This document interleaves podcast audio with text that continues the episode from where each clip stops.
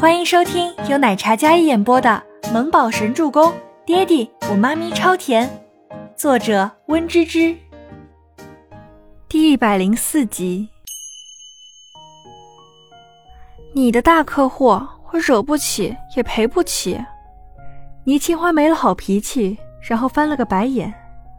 就算告诉他了，然后他还能替自己出气不成？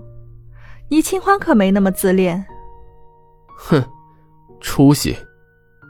周伯言看了一眼他渗血又结痂的额头，还有烫红的锁骨和下巴，话语里带着浓浓的恨铁不成钢，一副这么怂包简直给我丢脸的意思。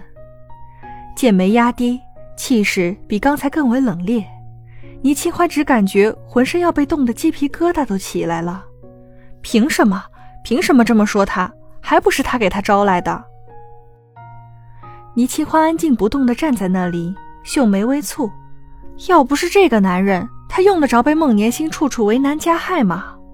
再者，昨天木宝的事情让倪清欢明白了，就算他可以不怕死的跟孟年星对抗，但是他有软肋，一旦孟年星对他的儿子还有他的母亲或者初初他们下手，那真的会成了他的致命伤。说不定周伯言还很乐意抢他的儿子。没过一会儿，Kevin 进来，袋子里提的是药膏，还有消毒水、创可贴。Boss，药来了。周伯言接过，直接拉起倪清欢的手腕，干嘛？上药。霸道的不容智慧的口吻，锁骨上都被烫得起水泡了，这人还一副没事人的样子。他越是这般故作坚强。周伯言心里就莫名的生气。好，我自己来。倪清欢想要去拿周伯言手里的袋子，却被周伯言直接拉进了试衣间，关门落锁，一切也就眨眼之间。倪清欢看着只有两个人的试衣间，那张清丽可人的小脸是一脸懵逼。哎，上药而已，你干嘛？说着要去拉开周伯言，想要将门打开。难道你要在外面脱衣服？喂，你这人，我这不用脱衣服的好吗？出去！倪清欢被这突如其来的两人独处给整懵了。试衣间很大，但周伯言似乎直接挡在了门口的位置，不给他出去。倪清欢刚才还觉得只是有些为难，但可是为难死他了。外面这么多人看着，他把他拉到试衣间里，想干嘛？想要干嘛呀？这不清不楚的，指不定怎么说他呢。天哪，他不要再被周伯言坑了。他只想安安静静的远离是非，可这男人非要拉他进是非圈子里。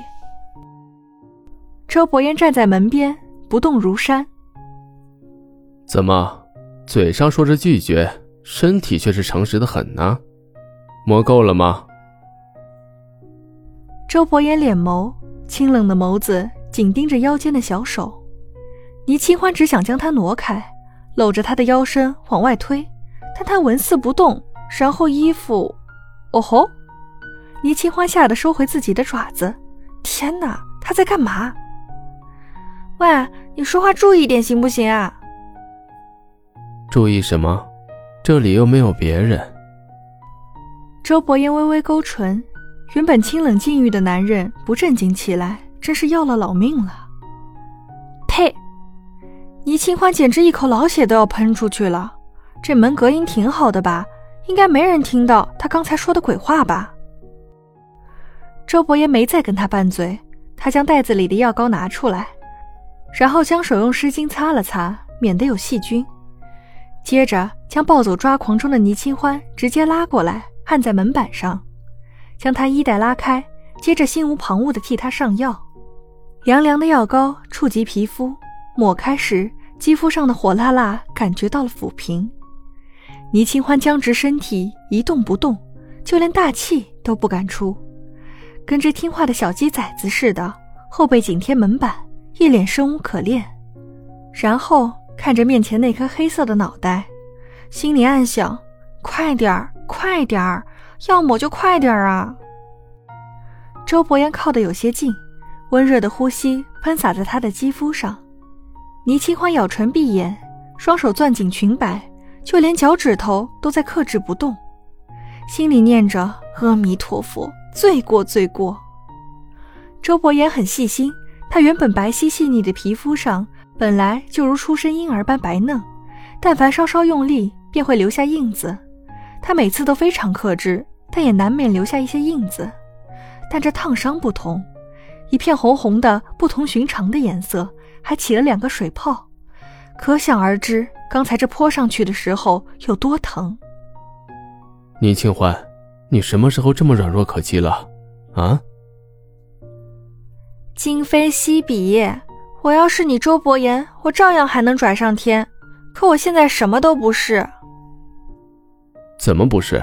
你是我的女人，照样可以拽上天。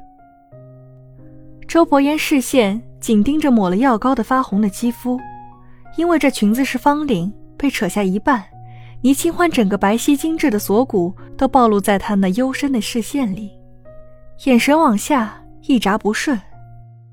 倪清欢感觉气氛不对，他睁眸，然后看向周伯言，他在往哪儿看呢？倪清欢想都没想，直接抬起一脚踹向周伯言的腿骨，这男人真是不要脸。不要命！突如其来的小腿被重创，周伯言身体一个没站稳，然后就自己脑补吧，后面也不让播呀。倪清欢后脑勺砰的撞到后面门板，这瞬间他眼眸陡然瞪大，脸色爆红，七窍感觉都要冒烟。倪清欢心想：老子的屠龙宝刀呢？他要杀了这个流氓。孟年星站在外面看着两人。心里冷如冰霜，那眼神虽然没有特别狠厉，但是直白的视线一直注视着倪清欢，小手攥紧衣摆，就算此时心里恨得想杀人，他也要强忍下来。伯言这么不避讳的在外面替倪清欢上药，有考虑过将他置于何处吗？谁人不知他爱慕她，并且两人极有可能成婚。孟年心心里几乎气得要爆炸。掩面尽失，但没想到还将人拉进更衣室，当众孤男寡女共处一室。孟年心想要进去，但是被静觉司拉住了。这位宝贝有事找我，现在伯言忙，别打扰的好。静觉司一个顺势而为，直接挡在了孟年心面前，显然是强势阻碍孟年心的。孟年心不满，但是却不敢跟静觉司动怒。